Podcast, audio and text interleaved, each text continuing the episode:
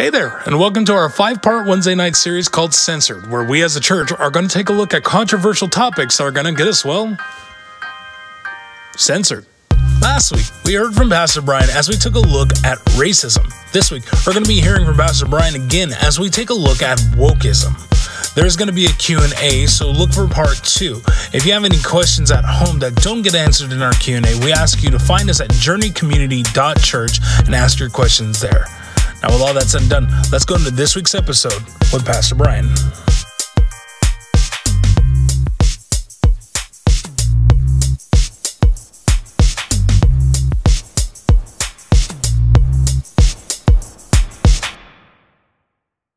Good, e- good evening, everyone. I almost said afternoon as well.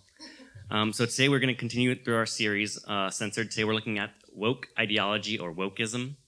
And so this one uh, we saved for the end because what it's going to do, it's going to encompass all the other talks. Um, so, you know, we looked at feminism and abortion, we've looked at LGBTQ and sexuality, we've looked at the government and vaccines, we've looked at racism, and each time we've talked a little bit about the philosophies that kind of uh, guide our current culture. Uh, but this one's going to be a much deeper dive into the ideologies that guide our culture. And so, what I want to do with you guys is I want to cover what those things are, and I want to then go to scripture and show why those teachings, why the things that our world teaches and the way our the people of this world understand things to be does not correspond, correspond to scripture. So we as Christians cannot adopt the way the world thinks. We are told to renew our minds. We're to be thinking like Christians, and so we cannot adopt woke ideologies and be in Christ. Not be good little Marxists. Exactly. Um, so you might be asking some of you, what does woke mean? And that is a difficult term to define because there isn't one woke ideology. There's kind of a bunch of different ideologies kind of pushed into one. And so one of the defense mechanisms of people that are woke is they'll say, well, I don't believe that specific component of woke ideology. And so it becomes a very hard thing to kind of nail down. And so what I'm going to do is go over a bunch of different ideologies that have kind of come together to define the woke ideology. Uh, but a, a, basic definition we can use for woke is someone who has been awakened or made aware of an issue that they were not once able to see. And in particular, in our world, that issue is social justice. And so if you're not woke, you're not aware of social justice issues. If you are woke, you're aware of social justice issues. And part of being woke is being an activist for social justice. So it's not just enough to know about it. You're woke when you know about it and you do something about it. And so then you might be asking, well, what is social justice? Whenever someone appends something before justice, you should be a little bit concerned. So you might hear climate justice, social justice, gender justice, and so there's a bunch of different things where justice is in the name. Essentially, what they're doing is they're redefining what justice is. So the, the soft definition you might get from someone is, well, social justice is just addressing issues of justice in society. But if, if that's true, why don't we just use the word justice? So the real definition of justice is that they want to end power dynamics in society. And so this is where we get where you might hear someone call them Marxists because this idea does come from Marx. This idea that there's power struggles within our society that need to be undone for some reason or another. And so social justice is meant to address power structures in our society. And so it comes from the understanding that uh, differences or disparities between people is inequity, and then inequity is injustice. So for you and I as Christians, we can agree that inequity is injustice. Justice requires equity under the law. But where we would disagree is that differences is inequity. So just because there are differences between people doesn't mean we are unequal or that we are not that we do not have equity. And so what social justice does is it sees disparities and wherever those disparities exist, that must be pointing to some sort of injustice somewhere. They don't necessarily know where it is, and so they just generally will define it as the structures.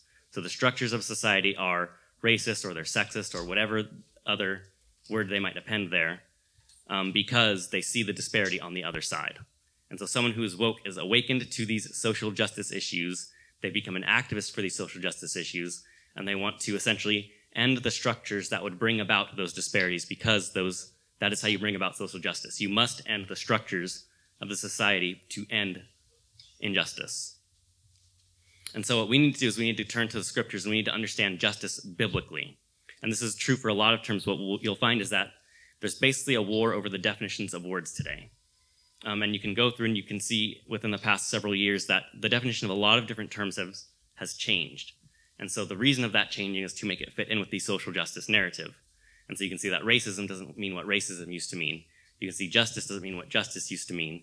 Gender doesn't mean what gender used to mean. And this is an intentional change of definition.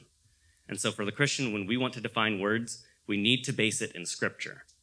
And this is because, especially with words like justice, if we actually want to implement justice from God, we need to know what God means by justice, not what we mean by justice. And so I want you guys to turn to Amos chapter 5, verse 24. Amos chapter 5, verse 24 says this But let justice roll down like waters, and righteousness like an ever flowing stream. So, what, one thing we need to recognize here is that God commands justice. God wants us to be just people. He wants us to enact justice in the world. And when we have justice rolling down, it's like waters, and there's righteousness that's flowing from it. And so, what people, uh, what we know about people is that God has put this desire for justice in us. We have a strong desire for justice, and this is why it's such a powerful tool. This is why it's a powerful word to redefine, because everyone wants justice. And so, if you can define something as an injustice, you can get people to act against it. And so, we need to understand justice again, like Scripture, because what you'll see is that some Christians will take passages like this, they'll put in the new definition of justice, and then say Christians must follow the new definition of justice. But we need to understand that what justice is, is that we each get our due under the law. Scripture tells us that God came and that we get that when he judges in the end that there will be equity under the law. And that means that if I sin, I pay for that sin. So equity under the law is that we are getting our just due or our just penalty under the law. And so again, what the uh, social Marxists are doing is they're now defining any disparities, any differences as that inequity and that is not true. Equity is a due penalty under the law. And so Christians do want to have equity, but we need to, again, define justice and equity the way the Bible tells us to define it. Um, so, what we need to do as we go through this is we're going to go through the history of philosophy. There are two uh, references I'm going to be using for tonight. Um, and if you are taking notes and you uh, miss this, you can ask me for the names afterwards. One source I'm using is A History of Western Philosophy and Theology, written by John Frame. Um, and the other one is going to be a site called New Discourses by James Lindsay. Um, and so John Frame is a philosopher and uh, has been working in universities and creating textbooks for universities for quite some time. Um, and so I'm going to use him to, again, go through this history of philosophy. And then uh, James Lindsay is a mathematician and an author who has uh, kind of been fighting the woke ideology. So his website is geared towards defining all the terms so that way we can know what it is meant when people say different things. So those are the two sources I'm going to be using. Um, and so uh, we're not going to go over the entire history of philosophy. We'd be here for several days if we did that, uh, really weeks if we did it in depth. Um, so I'm going to just go over some of the key people that are involved in the modern thinking. You took those courses, yeah. they're fun courses. Uh, so first, we're going to look at um, George Hegel. Hegel was a philosopher in the late 1700s, early 1800s. Um, and so Hegel is an idealist. And so basically what an idealist is, is it's someone that thinks that the mind corresponds to reality, or in other words, reality comes from the mind. And so to him, there was a strong correspondence between uh, what we could perceive in the world and our mind, um, but he was also a rationalist. And so because he was an idealist and a rationalist, he believed that our mind was capable of, of understanding everything in the known universe. We could comprehend all things, it just takes some time. And by our rational minds, we could come to understand all things that are in existence. But there was a problem in rationalism at the time Hegel came about. There was contradictions in the philosophy. And so people didn't know how to resolve these contradictions. And so Hegel came along and he suggested his dialectic, and he said that using his dialectic, we'll be able to answer all the questions. So his dialectic was thesis, antithesis, synthesis. And so what Hegel said is if we go through this thesis, antithesis, synthesis over and over again, that will actually be able to understand all things in philosophy. And so to give you guys an idea of what this means, um, if we take an example of an elephant and blind men, and you go tell the blind men to touch the elephant and then tell you what the elephant looked like. Well, you might have one guy touch the trunk of the elephant and he'll tell you an elephant's like a snake. And you might have another guy touch the leg of the elephant and he'll tell you that the elephant's like a tree trunk. And so these two terms, these two definitions of the elephant are contradictory. And so Hegel said, uh, just like that, we see contradictions in philosophy.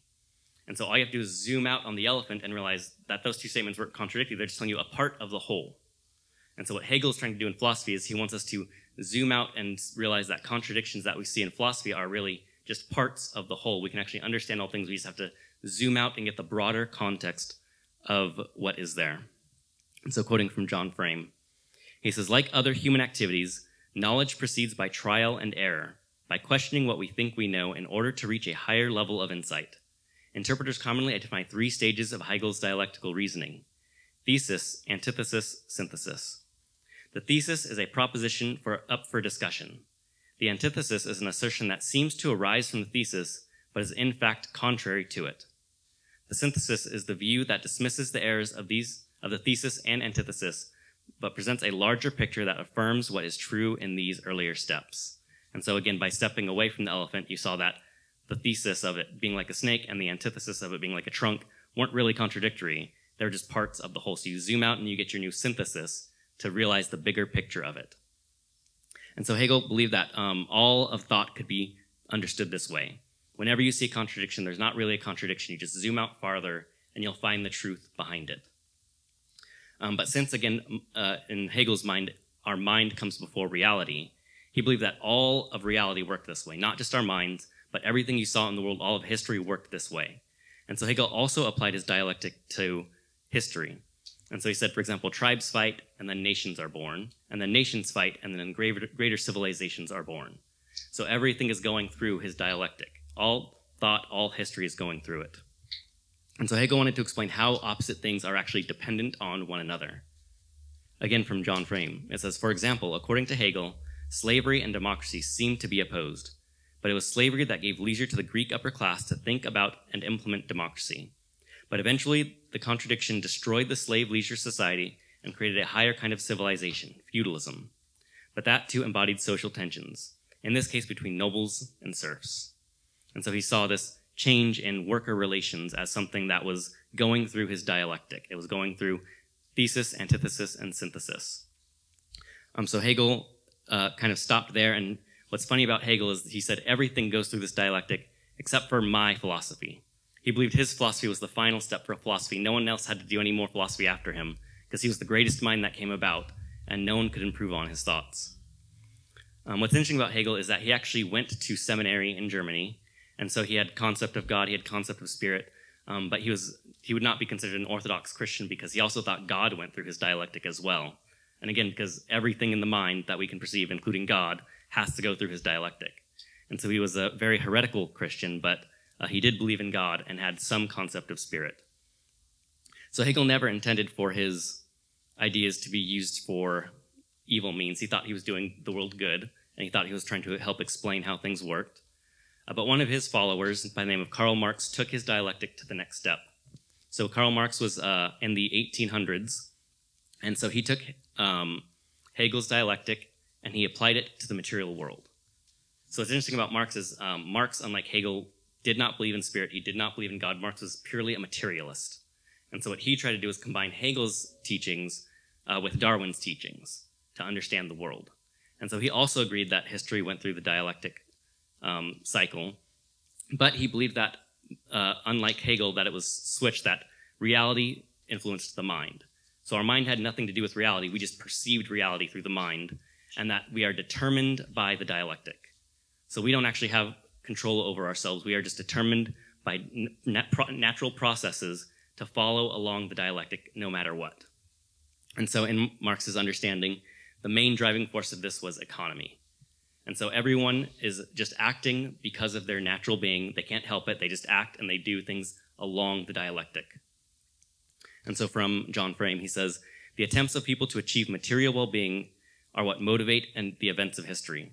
In his analysis of the production of goods, Marx distinguished between factors of production, food, clothing, shelter, work skills, and relations of production, master slave, owner worker, etc. It was the relations of production Marx thought would be the more important in understanding of historical change. And so Marx, when he read history, he said that what's really driving the change in history is the relationship between workers. And so again, he saw, just like Hegel, he saw that there used to be slave master, then there was nobles and serfs, then there's owners and workers. And so he believed, you know, there's this kind of evening out going on. And so he wasn't creating a moral statement. He wasn't creating really a philosophy. He was attempting to read history through the dialectic. And he said, if that continues, there'll be an evening out in the end. And so the evening out is what we know as the Marxist utopia, where everyone does, uh, uh, you know, contributes to society, and no one really needs anything because there's so much abundance. And so Marx believed that this would all come about. Um, but the way he read history was that he made it so that way class conflict was necessary. It's just part of history. It's just going to happen. Class conflict is necessary. And so Marx saw this thesis, antithesis, and synthesis through history, just as Hegel did, and he brought it into the economic realm. Um, again, from John Frame, he says, Any increase in the prosperity of the owner is at the expense of the slave, and vice versa. It is a zero sum relationship. So conflict is an unavoidable consequence. There is no possibility of reconciling two parties so that they can live together in peace. They can only jostle for position until a full scale class war breaks out. In time, it is inevitable for that, that the conflict will dissolve and the whole social order that is dependent on slavery to bring a new economic arrangement into play. And so here again, we see this concept of structures. The structure of society gets broken down, and then you get to the next step of the dialectic. And so this is how history progresses. And you might have heard people using that term, we're going to progress history. You might be on the wrong side of history. I'm on the right side of history. It's because in their mind, they're doing what Marx said, and we're going to the next stage. We're going to the synthesis. You're still in the old thesis. And so history progresses like this.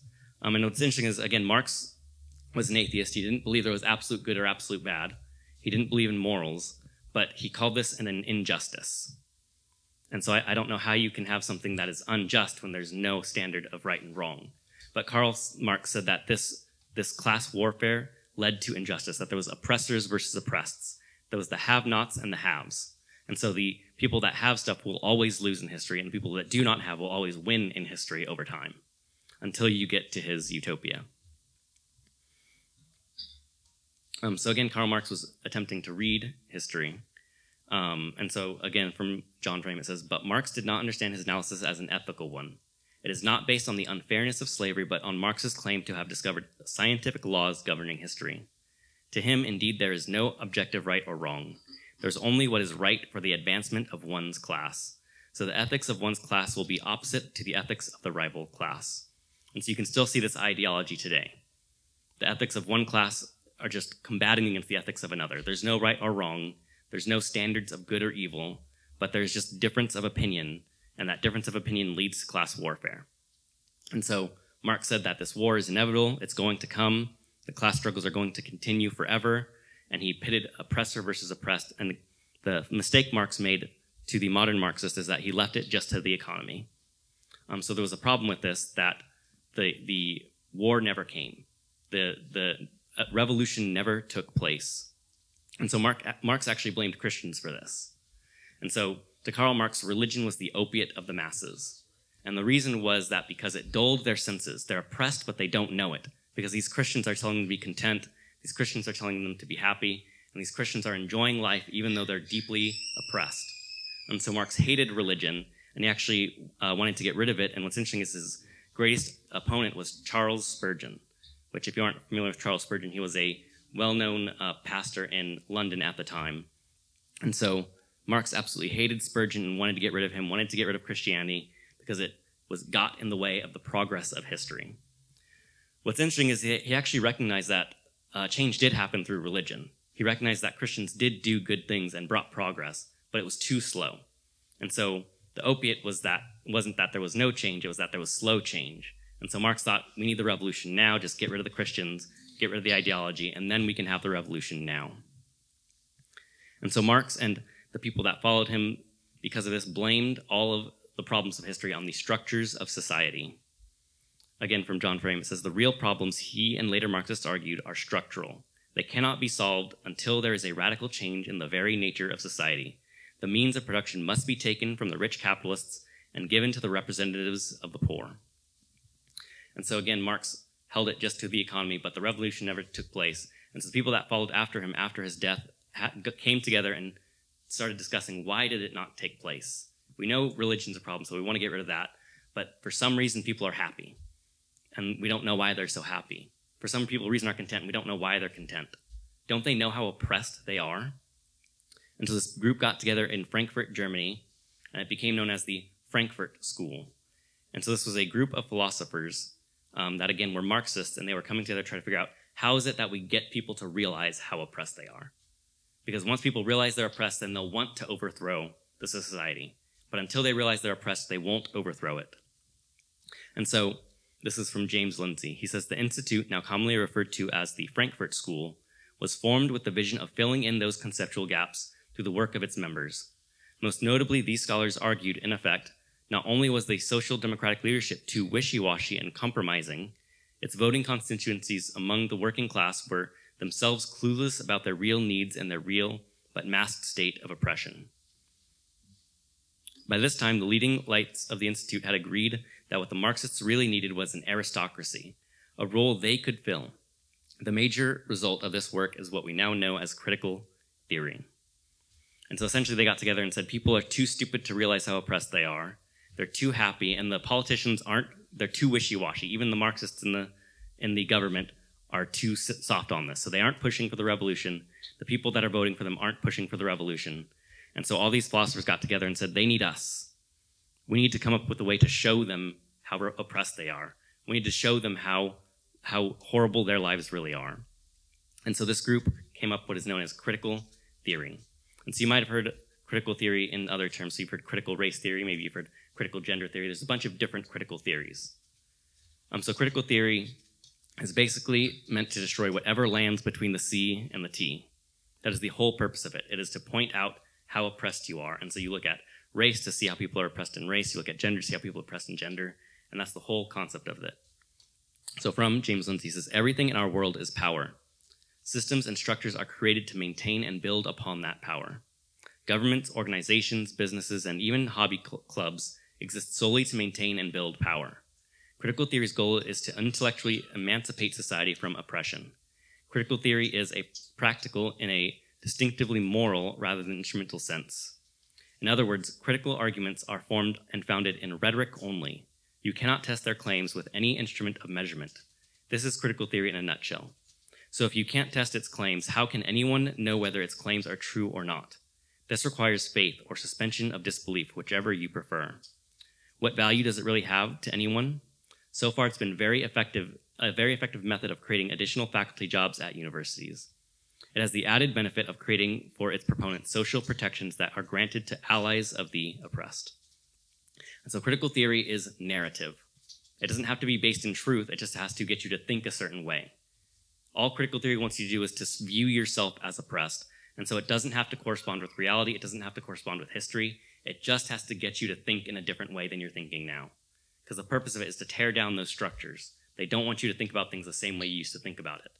And so an example of this, um, if you guys have heard of the 1619 Project, this is a project that um, was published by the New York Times, and the purpose of it was to get people to think of the United States as being started in 1619 when the first slave arrived in America, rather than in 1776. And so it was heavily criticized. A bunch of historians came out and said this is not historic at all. It's making a bunch of stuff up. A lot of it was just literally just narrative, just people giving their opinions on stuff. And so um, when criticized, the, the uh, author of this said, well, it's not meant to be history, it's meant to be narrative. And that is what critical theory does. It, it creates narratives. So when people view it, they just want you to change your frame of mind. Because if they can convince enough people that the United States was founded in 1619 on slavery, that means every structure built on top of it after 1619 is a racist structure. And again, the whole point of this is to tear down the structures so you convince people the structures are bad and you will want them to tear it down. So you don't have to point out reality, you don't have to point out actual racist laws. You just convince enough people that things are racist just because they are. With rhetoric, there's no, there's no proving them right or wrong. You just convince them that it's true. So that's the goal of critical race theory. It's just pointing people to believe in narratives rather than in what is true or false. So that goes through uh, Marx, and so that kind of brings us out of the modern period. Um, and so if you guys aren't familiar with the what modern philosophy is, modern philosophy is essentially um, an abandonment of God, and it says we have absolute truth and we have absolute morality, but we don't need God to, to discover them. And so we can use science and reason, and we'll go and we'll discover what is true, and we'll discover what is moral, and we'll leave God out of it. And so then postmodernism comes and says this is absolutely ridiculous. If there is no God, then there is no absolute morality, and there is no absolute truth. And so postmodernism abandons the idea that there is absolutes at all. And so everything becomes relative to the person. And so um, this abandons the ability. So Hegel again thought that you could perceive all reality. Um, Marx thought that reality shaped the way your mind worked. And now in postmodernism, no one can perceive anything besides what, what their own senses perceives. And so no one actually knows what is true. We only have our truth. You only have your truth. I have mine. There's your narrative. There's my narrative. And so we can end up clashing because our narratives collide. But I can't say your narrative's wrong and you can't say mine's wrong. That's postmodernism. And so in the postmodernist movement, we then get into language philosophies. And so the purpose of language philosophies is to, again, look at the structures of language. How does language hold up the structures of society? And so one of the ideas in this is structuralism, which says that language and symbolism are a huge way that societies build themselves up. And so you define all the words to hold up your, your uh, culture. And so we, for example, we define justice the way we define justice, just to hold up the culture. And so come, uh, then comes in Jacques Derrida. He is a 20th century philosopher. And so he came up with deconstruction philosophy. And so deconstructionism focuses on uh, largely on literature when he started out. And the idea is that when we read books from people who are dead, well, we can't ask them what it really means. So we get to deconstruct and come up with our own meaning in the text. So if, if the person's gone, you can't ask them questions. You can make any book say anything you want it to say because you get to redefine the words. You get to tell people what it is that they meant because you're deconstructing the language. And so this is from James Lindsay. He says deconstruction in its purest form was a practice of reading in order to pick apart the binary oppositions by which we understand our world. Fact and fiction, science and art, male and female. To be radically skeptical of categories on principle, and to doubt that words could ever refer straightforwardly to things in the real world or convey stable meaning. It relied on the assumptions of structuralism, which says that cultures are reliant upon structures of meaning largely maintained through language, and less well through symbolism, and of social constructivism, which holds that societies construct reality with the way they understand it and talk about it. To practice deconstruction is to pick at these categories and words and attempt to show them to be inherently flawed, problematic, or absurd. And so the deconstructionist wants to look at language and they want to pick it apart. Is there really just male and female? Well, that's just a that's just a um, social uh, social construct, and so you just defined male and uh, gender as male and female because you're trying to hold the structure of society that is the patriarchy. So you're just trying to oppress us with your definition of gender, and so we're going to label that as a social construct, tear it down, and redefine it because we are going to uh, because we want to be released from your oppression. The whole point of deconstructionism is to release people from their oppression of the definition of words. You might have also heard this used when people deconstruct their faith. And so they're doing the exact same thing. They're taking the definitions in the Bible and taking what the Bible says and they're deconstructing the language. And so you might have heard people say, well, you know, I knew God was love, but then I started really looking at what does love actually mean?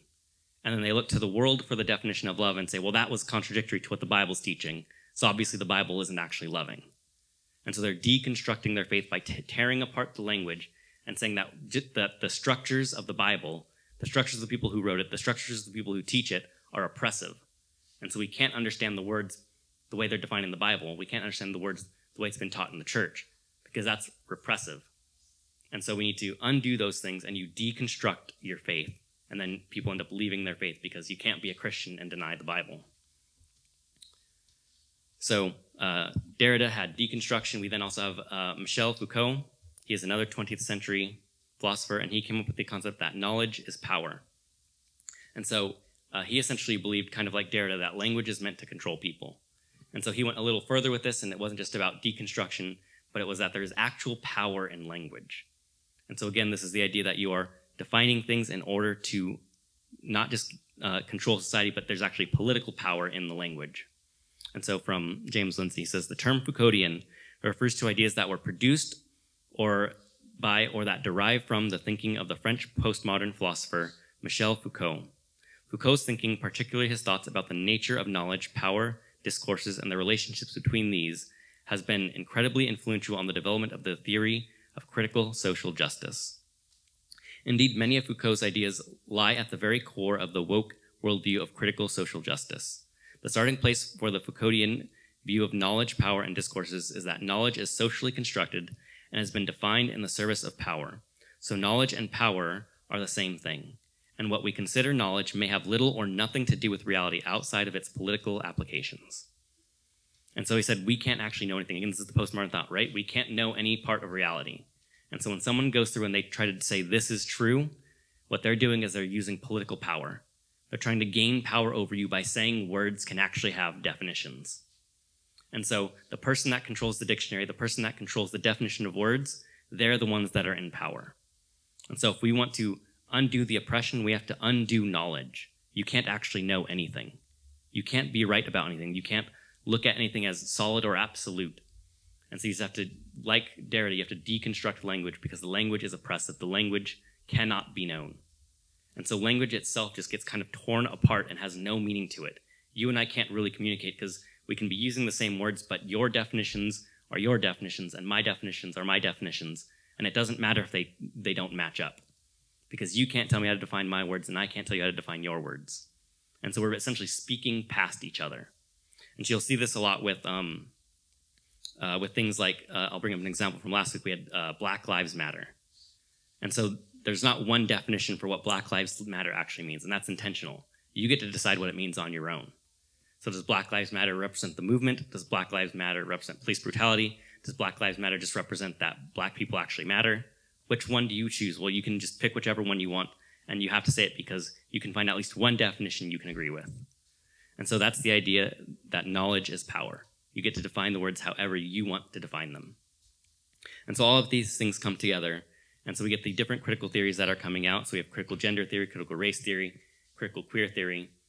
And so all of these kind of get into the society and they're meant to do that reveal oppression, deconstruct language, redefine terms, all for the sake of bringing out the idea that you are oppressed or that you're an oppressor. And again, you can see that this is a very destructive ideology. That is the whole point of it.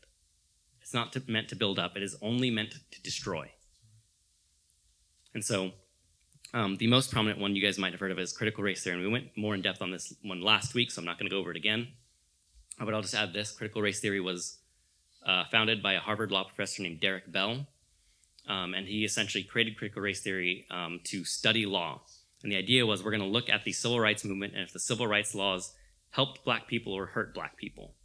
And so what critical race theory has answered to that question is no, it did not help black people, which is why in the state of California they wanted to undo those laws. Um, so in our last election, there was actually a ballot vote for us to remove civil rights protection under the law for people. And that is part of the critical race theory idea. We need to undo that because now discrimination is a good thing.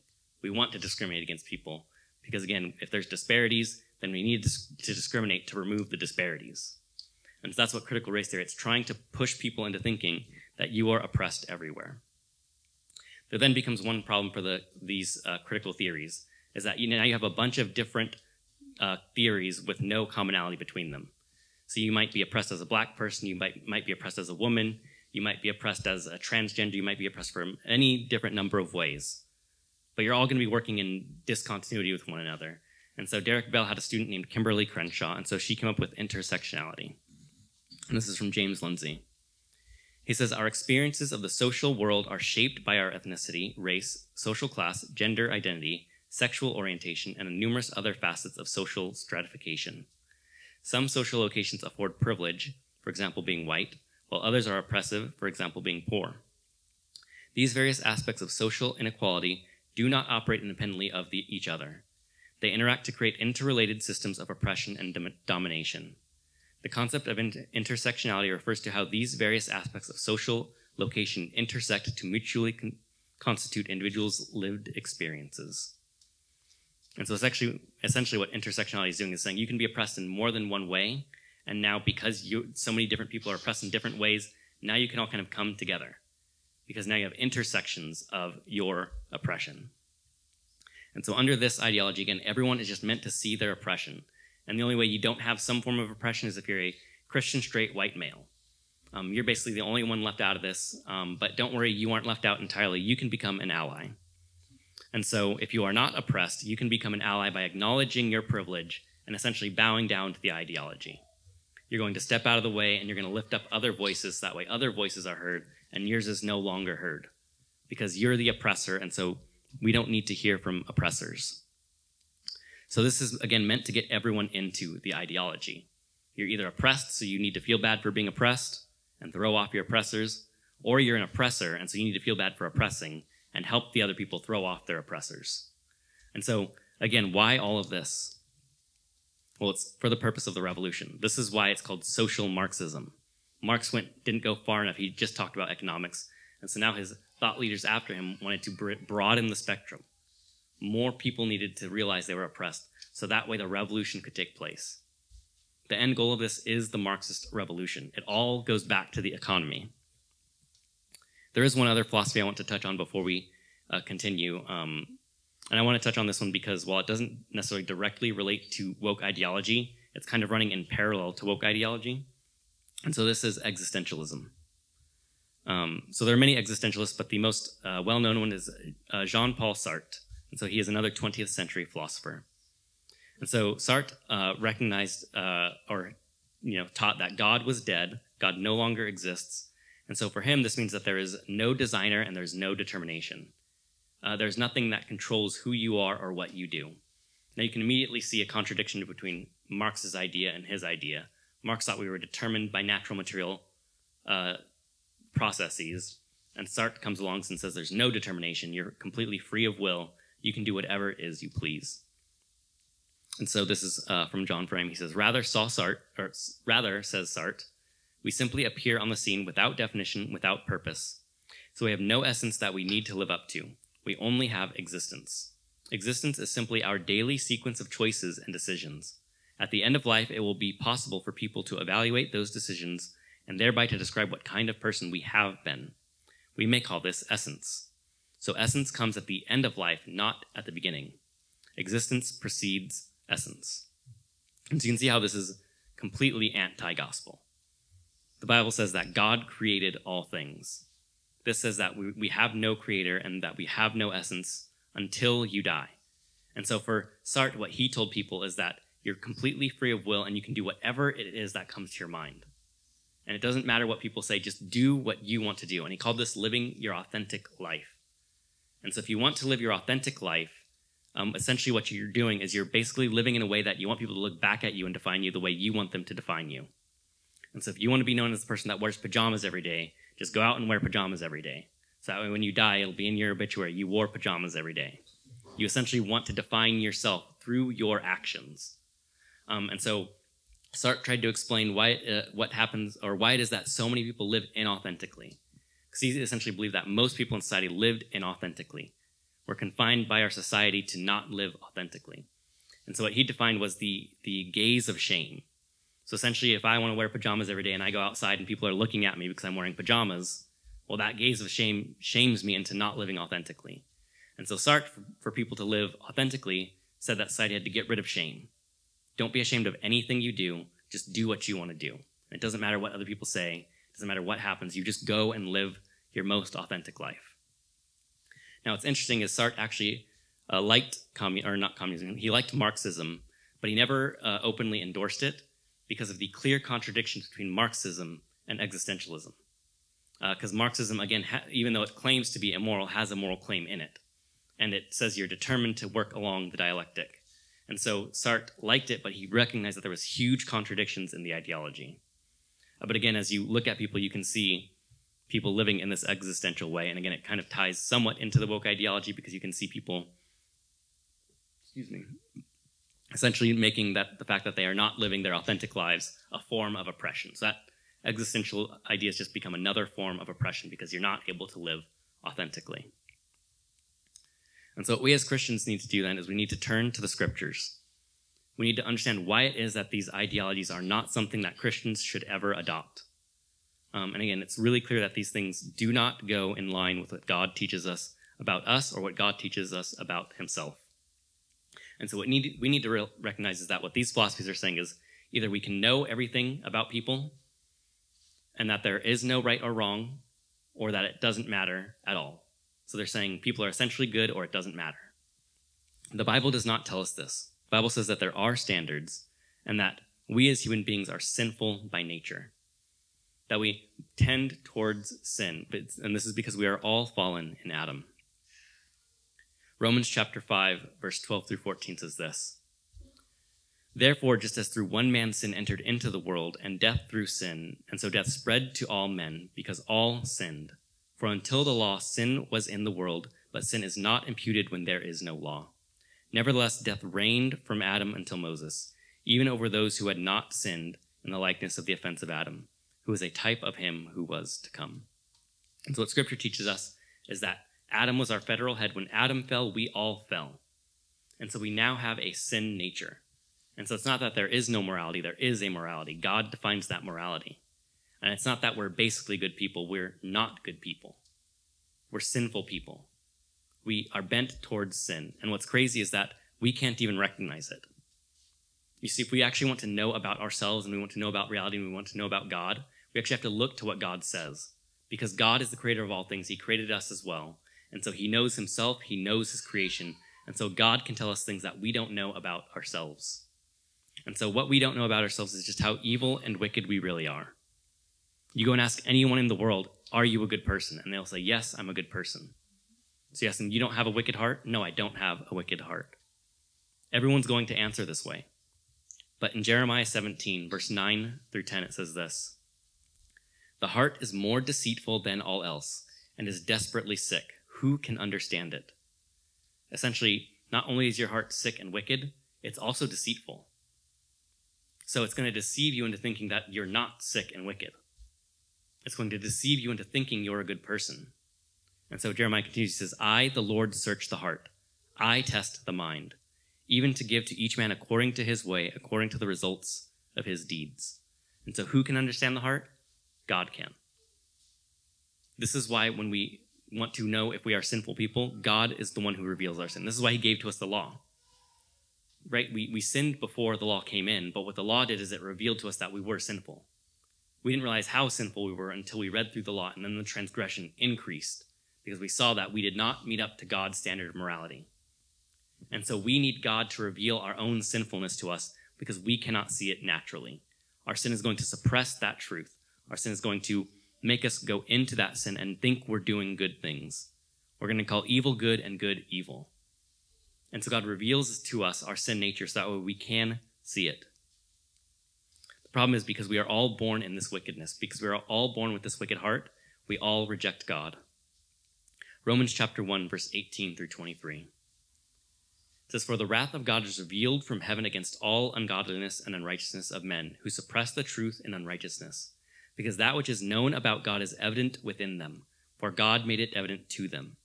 For since the creation of the world, his invisible attributes, his eternal power and divine nature, have been clearly seen, being understood through what has been made, so that we are without excuse.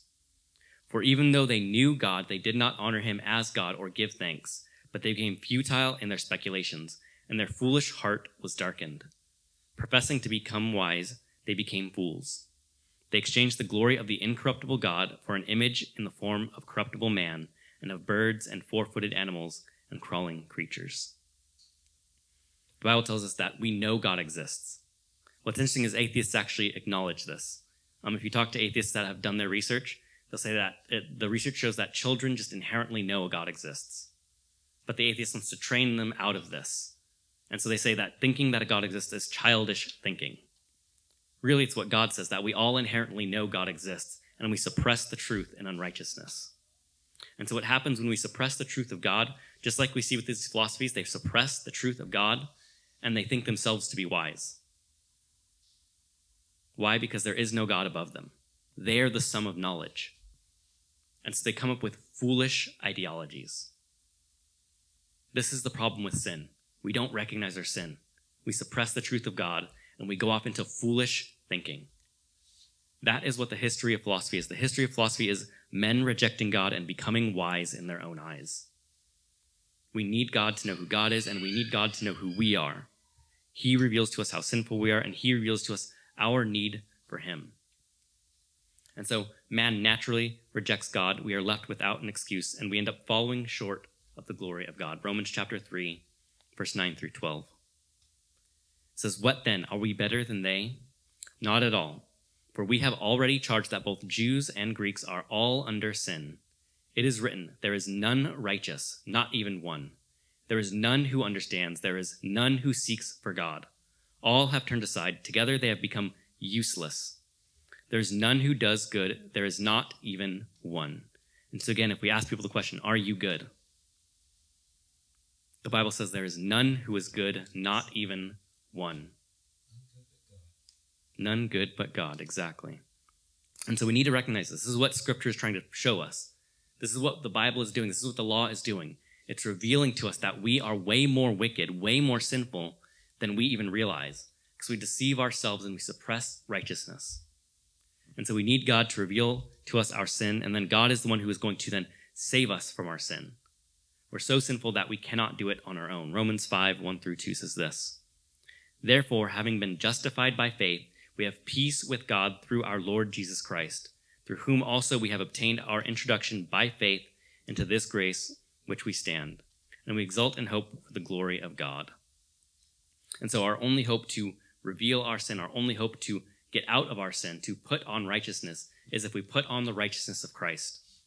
He is the one who justifies us, He is the one that saves us from our sins, and He is the one that takes out our heart of stone and gives to us a heart of flesh. The Bible says that He writes His law on our hearts so we can know what God has said.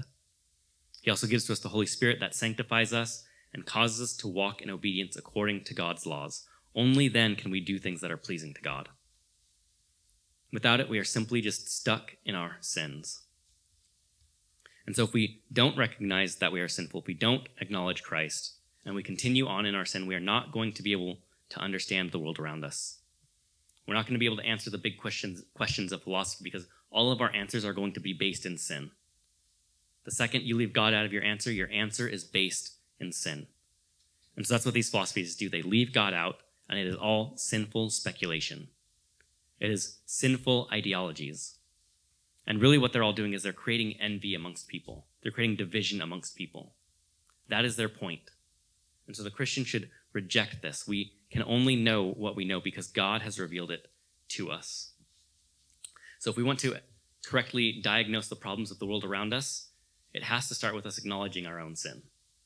What this ideology wants to do is it wants to point the finger at everyone else. You're the oppressed person, everyone else is the oppressor. The world needs to change for you. And the Bible says the exact opposite. You need to change. You are the problem. You are the sinner. You are the one who is not righteous. You are the one who needs Jesus Christ. And so the sinful ideology tells the exact opposite live your authentic self, do whatever pleases you. And so it is clear that this teaching from the woke world is not according to Scripture. Sadly, these ideologies have begun coming into the church. I mean, there are, are, a few ways that this ideology has come into the church. One way is through more liberal churches. And, and when I say liberal, don't think liberal and conservative as in our politics, think uh, liberal and orthodox. And so orthodox is you're holding more to scripture, liberal is you're kind of abandoning scripture. And so through the liberal churches, um, which at times I don't even know why we would call them churches anymore, essentially what they've done is they have uh, rejected scripture as authoritative. And so they end up interpreting it according to their liking. And so what we've seen throughout history, this is nothing new. Liberal churches look like the society around them. And so it's no wonder that liberal churches are going to adopt critical race theory and social Marxism and all these woke ideologies. It's because they're basically just a society as well. They just kind of put Christian language over it and misquote Bible scriptures to support their ideologies. And so it's no shock to us that this happens. And so for you and I as Christians, what we need to recognize is that scripture is authoritative, that we can trust what it says. In 2 Peter chapter 1, starting at verse 19, it says this. So we have the prophetic word made more sure to us, or sorry, so we have the prophetic word made more sure, to which you do well to pay attention, as to a lamp shining in the dark place, until the day dawns and the morning star arises in your hearts. But know this first of all, that no prophecy of Scripture is a matter of one's own interpretation. For no prophecy was ever made by an act of human will, but men moved by the Holy Spirit spoke from God. This is the teaching of Scripture. That, that men did not do their own will in prophesying that it was the act of God.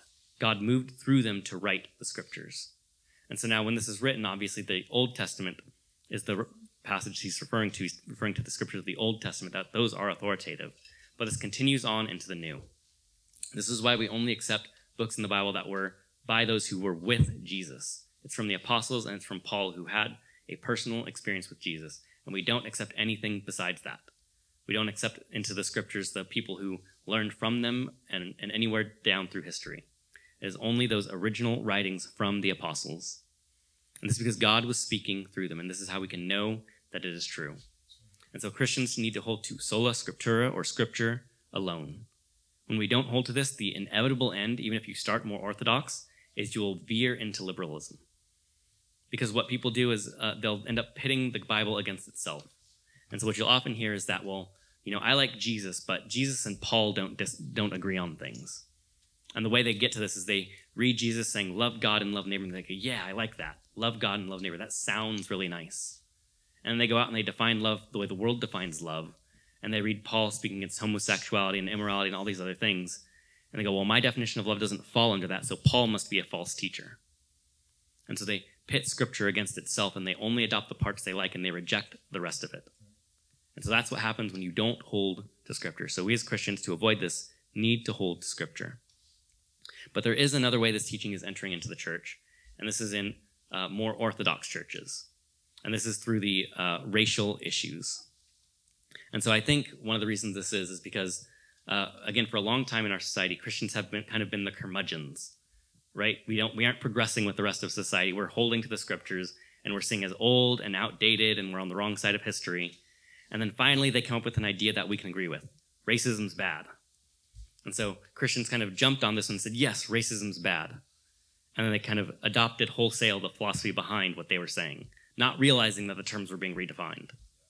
And so um, more Orthodox Christians have bought into this. And so one uh, person I want to mention is um, a man by the name of Eric Mason, and he wrote the book Woke Church. And so what Eric Mason is attempting to do is he's attempting to address racial issues and so he bases the idea of the woke church on Ephesians chapter 5, verse 14, which says, For this reason it says, Awake, sleeper, and arise from the dead, and Christ will shine on you. And so essentially what Eric Mason is saying is that Christians should be the most woke people when it comes to racial issues. We should be on the forefront of the battle. We should be the ones leading the charge. And so we need to be woke. The problem is that he admits that he adopts the idea from the world. And so what he did was he took the worldly philosophies of critical race theory and such, slapped Bible verses over them and called them Christian. And so, my interpretation of why he did this is that just like Marx, he thought the traditional way was going too slow. Because what he talks about is he, he says that there is that the regeneration in the Holy Spirit is meant to transform us and make a kingdom impact. And particularly, he says this kingdom impact is meant to be in the area of social and racial justice. And so I would agree with him that we are transformed. There is a transformation of us. There is kingdom impact. But again, he is complaining that it's going too slow. We need new methods. We need new ideologies because currently Christians are too slow in this field. And so he's adopted in worldly thinking to address these issues rather than just going with what scripture says. And so we cannot do this. We cannot take things from the world and just put scriptures over it and call it good uh, the, the ideologies that he's bringing in are clearly unbiblical. But again, I think people's zeal for racial issues, because it's finally a topic that the world and us can agree on that racism is bad, that many Christians just end up adopting the ideology. So we need to be more careful about this. This is why we're doing these talks, so we can kind of see these things and identify them when we see them coming in. We don't want to be led astray by these ideas. We do want to address racial issues, but we want to address them biblically. And again, I covered that topic a lot more last week if you want to go back and listen through to that.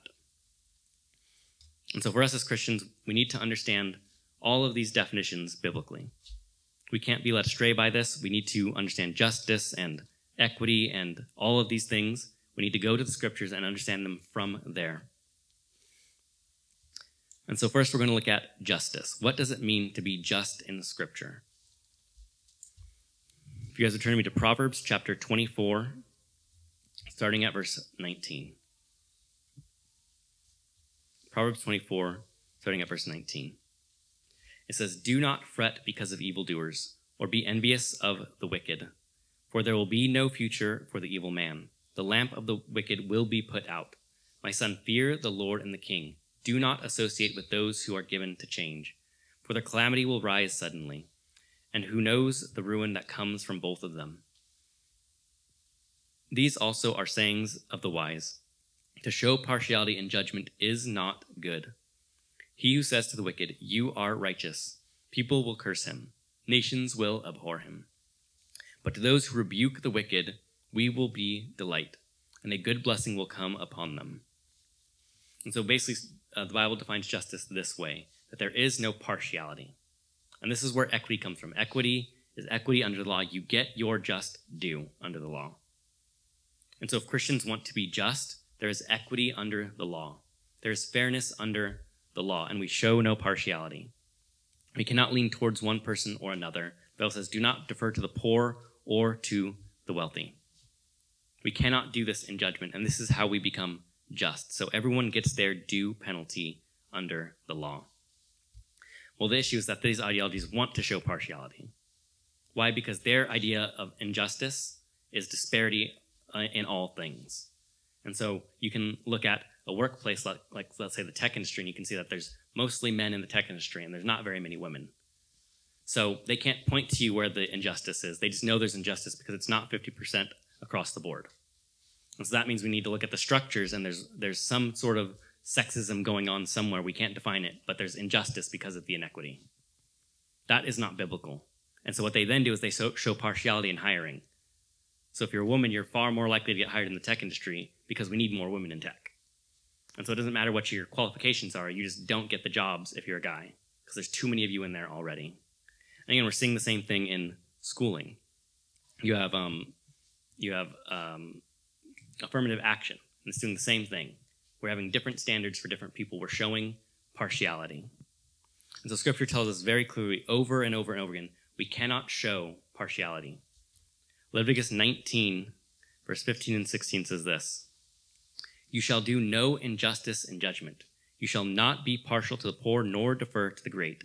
You are to judge your neighbor fairly. You shall not go about as a slanderer among your people, and you are not to act against the life of your neighbor. I am the Lord. And so once again, we see this repeated no partiality in judgment.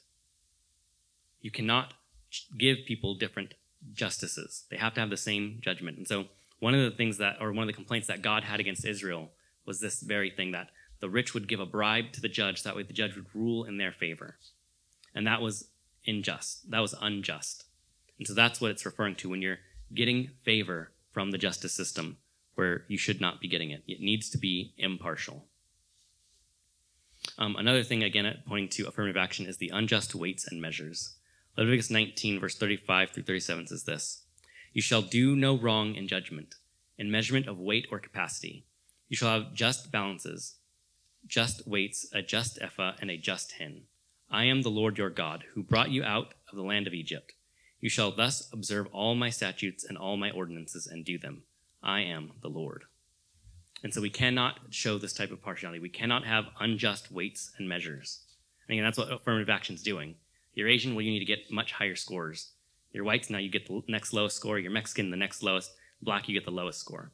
And so we're doing unjust weights and measures for applications. This is not okay according to the Bible.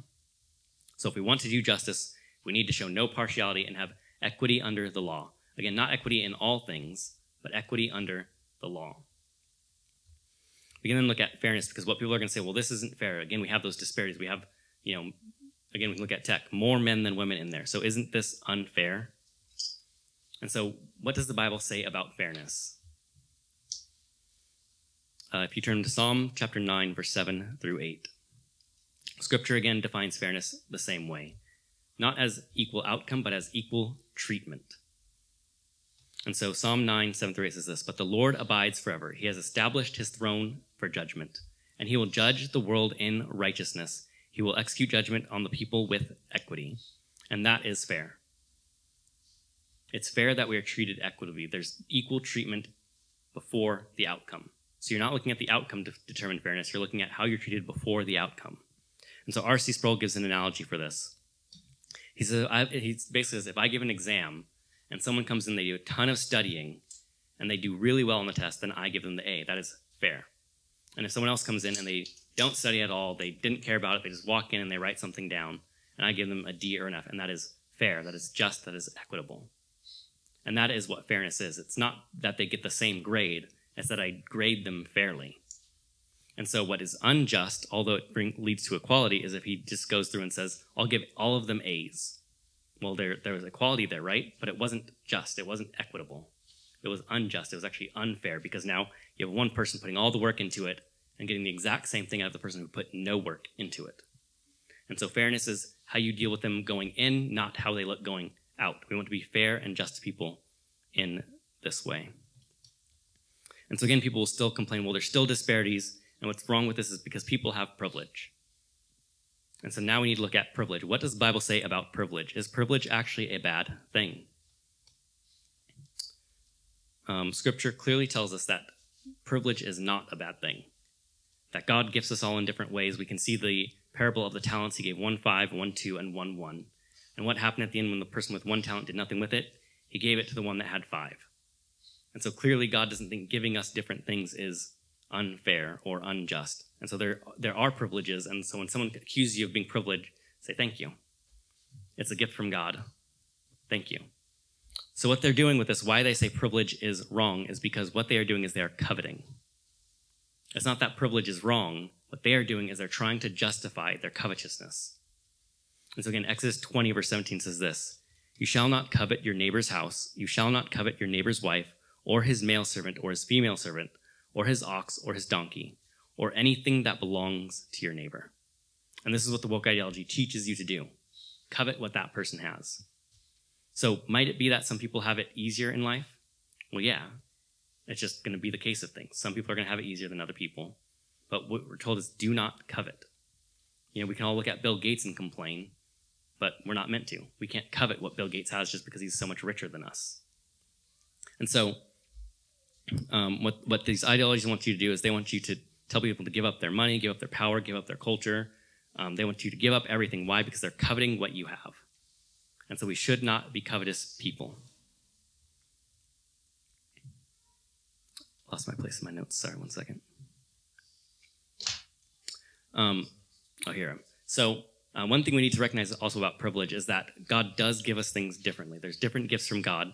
But again, God does teach us not to be a withholding of what we have. God does teach generosity as well. And so if you are someone that has a lot, the idea is to lift other people up, right? If you are blessed with wealth, then you give to those who are in need. And so you're lifting them out of poverty. And so this is a biblical concept, but it is not reversed. You cannot actually demand that people give you something because that is coveting. And so God does teach us to be gracious and giving, but he does not teach us to covet. And so that's what they're doing when they point to privilege and say that it's bad. They want you to feel guilty for having more. And so we cannot fall for this. We cannot um, say that just because we have something that someone else doesn't, that we are doing something wrong. Uh, Doug Wilson had a funny comment about this. He says people basically equate having money to a cancer, right? You know, you're an evil person for having money, now give me some of it. And so what they're essentially doing is saying it's a bad thing, but I want it. Um, and what's funny also about this is when people talk about uh, in terms of riches and wealth is they want the rich to be taxed, but they always have that cutoff right above their head. And so I might have this much money, but you have a little bit more, so that's where the cutoff is. You need to pay more in taxes than I do, um, but I'm too poor to pay more taxes. So it's not going to apply to me, it's only going to apply to you. And so again, there's injustice, and what this is, it's really envy. And that's the root of all social justice. All of social justice is envy, and it's defining things in a way and coming up with new term- terminologies to justify envy. And so if someone tells you to be for social justice, what they're telling you to is uh, support envy, support covetousness, support people being mad at the world, support people being angry, build up their anger. That is what this is. It is envy through and through. But we need to realize that God is addressing our sins. God does not want us to be envious. God does not want us to have anger. He wants to remove those things from us. He wants to remove our sins. Romans chapter 5, verse 6 through 9 says this For while we were still helpless, at the right time Christ died for the ungodly. For one will hardly die for a righteous man, though perhaps for the good man someone would dare even to die. But God demonstrates his own love towards us, in that while we were yet sinners, Christ died for us. Much more than having now been justified by his blood, we shall be saved from the wrath of God through him. And so, what scripture teaches is that we were all like that. We were all in envy. We were all in anger. We were all in wrath. And then God died for us, or Christ died for us.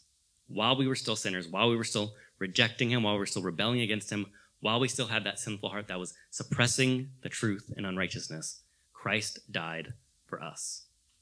And so, the purpose of this is to remove us from our sinful ways of thinking. We're not to think like the world. We're not to think in the ways we once thought.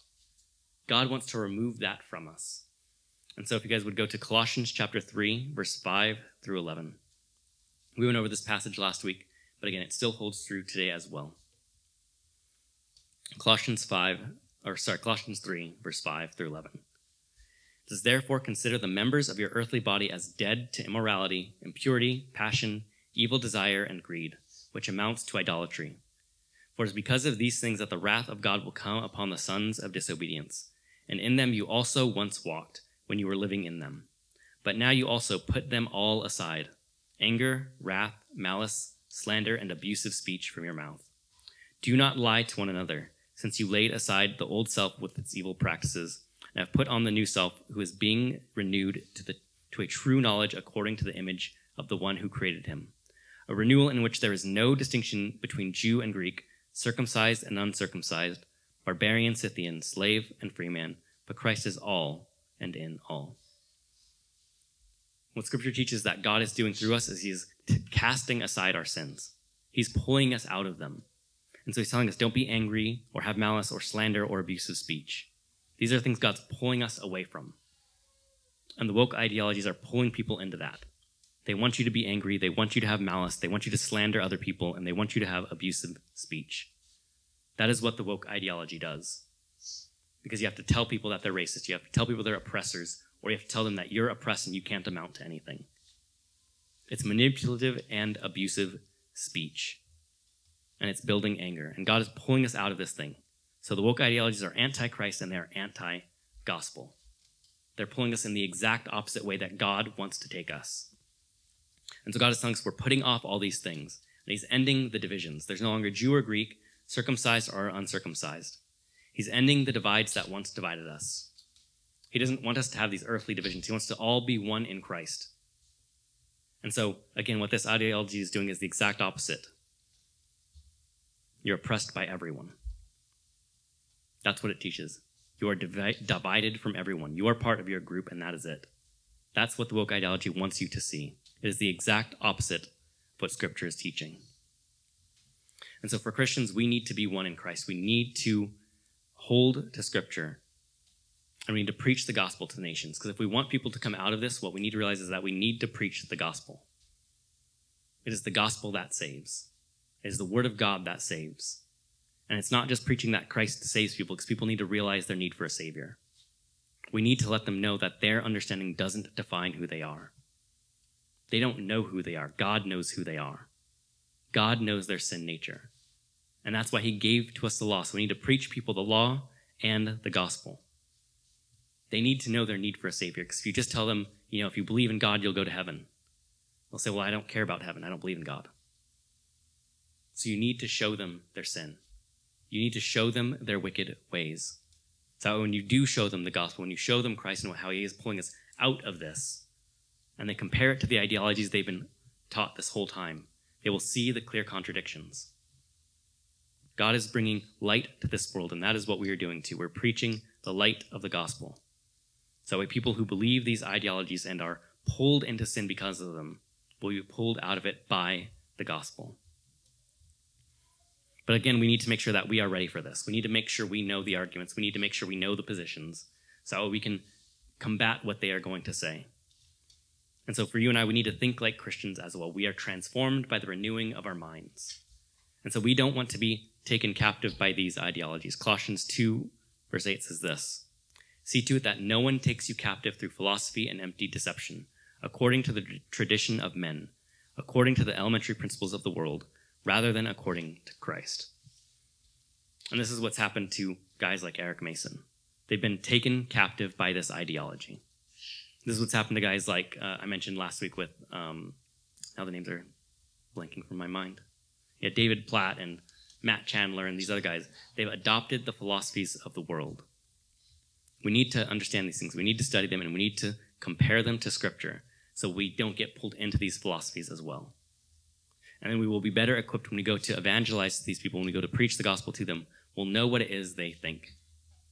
We'll know how to combat their thoughts and show to them the scriptures. And so for the Christian, it starts with God's kingdom. We need to be in God's kingdom. We have to have a kingdom mindset. And what this means is that we're going to rely on Christ. We're satisfied in Him. Because again, what happens, and I think Eric Mason's a good example, is when you're not satisfied in Christ, you're going to start adopting sinful ideologies.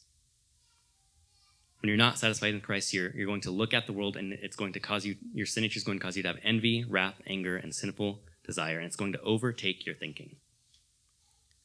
So again, this is, this is why we've done this series. We want us as Christians to be ready. We want us as Christians to be equipped, prepared for what this world has to offer. Because again, they're, they're coming in with Christian language. And so if we aren't going to be taken captive by these philosophies, we need to know what Scripture says about it. We need to know how Scripture defines things. We need to go constantly back to Christ to know how He is saving us from ourselves so we don't fall to these ideologies. And I want to end with this. Uh, I want to end with why I think this has become such an issue in our world. For generations, Christians have internalized the gospel. For generations, Christians have said that this is a personal faith only. It really only matters what I believe in my head. It only matters what I do on Sunday morning. And we've kind of abandoned the society. We've said politics is not for the Christian, the public forum is not for the Christian. It's only for me and what I believe personally. I'm saved, and that's good enough. And sure, we'll go out and evangelize at times, but we don't have any real kingdom understanding of the gospel. And so we've abandoned all these realms, and then we're shocked when the secular world comes in and takes them over. And so we have to ask ourselves why is it that prayer is out of schools? Why is it the Bible's out of schools? Why is it that in the government it is all secular people? Well, it's because Christians for generations have said, that's not my realm, and so I'm going to stay out of it. And so, of course, the secular world's going to come in and take over. We've abandoned our posts as Christians. The gospel is for all of life, not just part of it. The Bible teaches us that we are to go out in the world and teach obedience to the nations. That we're to teach obedience to Christ. And so we as Christians need to do this. We need to realize that when we're in our workplace, we're Christians. When we're in public, we're Christians. Christ is King of kings and Lord of lords in all places, not just in our hearts. Amen. He is not just the king of your heart, he is the king of creation. And so when he sends us out, it is to transform the world. And again, this transformation is slowly the the analogy or the um, the way the Bible describes the kingdom is like a mustard seed. It starts small and it slowly grows. And so we see the world around us, and I don't want us to be dismayed by it. I don't want us to see all the woke ideology kind of taking over all the institutions and think, well, here's the end. What we need to do is we need to be faithful to the scriptures.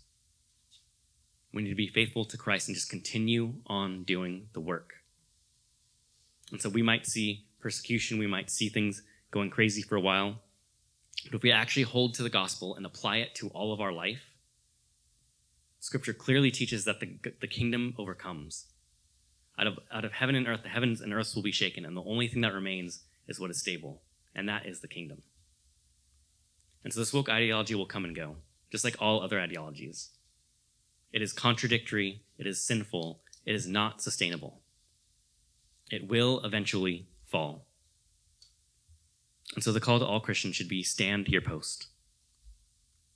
Know what you believe. Teach it to those you can. And evangelize to those who can. And just keep doing this through the generations. And Christ wins in the end. Amen? Amen. Let's pray. God, we thank you for your word. We thank you that you have saved us from ourselves, God, that you have revealed to us our sin nature. And God, we thank you for the Holy Spirit that testifies to the truth of your word. It is all of you, God. Our salvation, our sanctification, all of it is of you. And so you have given us the ability, God, to understand the world around us, to identify when there are things that do not align with your word. And God, you say that we do not fight against physical things, we fight against um, principalities, powers of the air. And that is what this ideology is. It is a power of the air. It is a deceitful and wicked ideology. And so we don't over, overcome it with physical weapons. We overcome it with the sword of the gospel. We overcome it with your word by teaching it to the congregation, by teaching it to our children, and teaching it to our children's children. So that way, God, your kingdom expands and your people continue on, and the world will look on in awe as we are joyful and we are happy and we live in this life in a way that they cannot understand. There's peace that goes beyond understanding God because we know your promises are true. And so we hold to them. God, I pray that your people would, would rise up in the society and have a boldness for the gospel because people need it. They have fallen to this teaching, and even Christians have fallen to it. And so we pray that there's boldness in your people to preach to the nations. In your holy name, amen. Amen. Can we thank Brian for that?